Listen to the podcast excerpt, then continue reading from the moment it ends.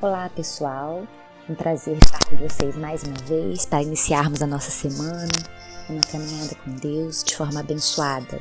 E hoje eu queria compartilhar com vocês sobre algo que certamente já falei aqui em alguma meditação, reflexão que fizemos, né? E eu queria falar sobre adoração. O que é adoração para você?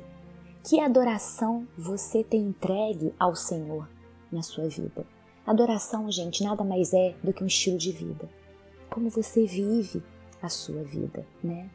E sendo a adoração um estilo de vida, ela nos remete ao nosso viver diário, a nossa é, é vida cristã. A gente sabe, né, que a gente foi criado para um propósito. Esse propósito é a glória de Deus. Vivendo para a glória de Deus, a gente também tem aqui uma missão a cumprir, que é o id do Senhor que é anunciar a boa nova de salvação, que é edificar né, uns aos outros e servir ao nosso Deus e ao nosso próximo. Né? E além disso, a gente tem esse ministério né, do serviço. Mas mais importante do que tudo isso né, é a adoração ao nosso Deus, porque fomos criados para sua glória. A adoração é a essência da nossa vida. Né? E aí, o que, que é adoração? Né? É, John MacArthur nos diz que adoração é honra e culto dirigidos a Deus. Mas de que forma? De uma forma aceitável. Né? E lendo o livro dele, certa vez aprendi, não esqueço mais desse conceito, porque nos dá uma direção muito clara né, sobre que adoração aceitável é essa, sobre o que contém nessa adoração de uma forma bem resumida. Eu vou estar passando para vocês hoje nessa reflexão da nossa manhã, que a adoração ela traz para gente é, três dimensões, sabe? A dimensão exterior, que é aquela adoração à nossa vida cristã, né, olhada é, através de um nosso, do nosso comportamento com relação ao outro, com relação ao nosso próximo. Nós precisamos, né, no nosso comportamento, estar sensível ao outro, né, nos, nos comportar de forma né, a abençoar a vida do nosso próximo, a agregar a vida do nosso próximo, a não julgá-lo, a não servir de, de pedra de tropeço, de obstáculo para essa pessoa. Quando nós tratamos o próximo né, de uma forma sensível às suas necessidades, aquilo que ele precisa, nós estamos também adorando de forma aceitável ao nosso Deus. Outra coisa, nessa adoração, nessa dimensão exterior, é o evangelismo. Quando nós pregamos o evangelho, que é o único que tem o poder para transformar vidas, né? Nós estamos também adorando o nosso Deus. Porque esta palavra, a boa nova de salvação anunciada ao nosso próximo, ela transforma vidas, ela apresenta a obra redentora do nosso Deus na pessoa de Cristo Jesus. E assim abençoa essa vida com vida eterna. Né? Se essa pessoa aceitar, crendo na obra redentora. Né? E uma outra coisa que a gente pode colocar aqui no nosso comportamento com o próximo é simplesmente o fato da gente abençoar o outro de forma material mesmo, atendendo às necessidades do, do nosso próximo, a necessidade física, de forma material, de forma financeira, naquilo que for né, é possível ao nosso alcance. Uma outra dimensão que a gente pode é, estar falando aqui sobre a adoração é uma dimensão interior. Né? Isso envolve o nosso comportamento pessoal, né? Como nós andamos, como nós agimos, onde habitamos. Se filhos de Deus, nós devemos habitar no reino de Deus. E o reino de Deus, ele já se iniciou. Apesar de ser completo no futuro, quando Jesus voltar para buscar a sua igreja. Mas nós já vivemos aqui, Jesus veio anunciar isso. Né? E como nós vivemos? Nós estamos aqui fazendo bem? Porque amor, meus queridos, é atitude, é fazer o bem. Então nós precisamos, além de fazer o bem, numa adoração aceitável a Deus, nós precisamos andar como filhos de Deus. Se somos filhos de Deus, precisamos andar com Ele. Precisamos ser sal e luz nesta terra. Como está o nosso comportamento? O que está fluindo né, de dentro de nós?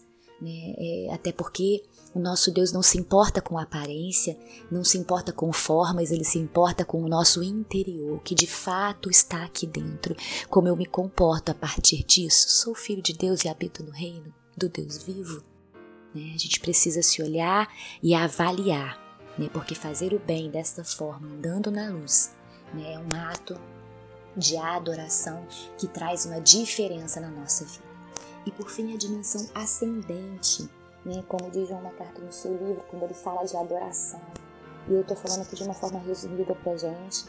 E aí ele trata aqui né, de como nós estamos né, oferecendo a nossa vida a Deus. Né?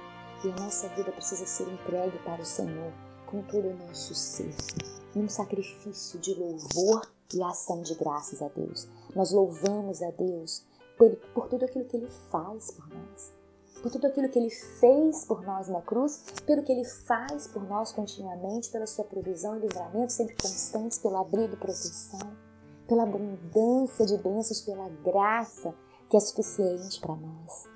E nós nos colocamos diante desse Deus tão só em louvor, mas também em adoração pelo que Ele é, poderoso, grande e majestoso, Deus forte. Esse é o nosso Deus. E nós agradecemos a esse Deus porque Ele nos salvou na pessoa de Cristo Jesus. Queridos, é essa adoração que Deus quer de nós, de forma inteira, de tempo integral, como estilo de vida.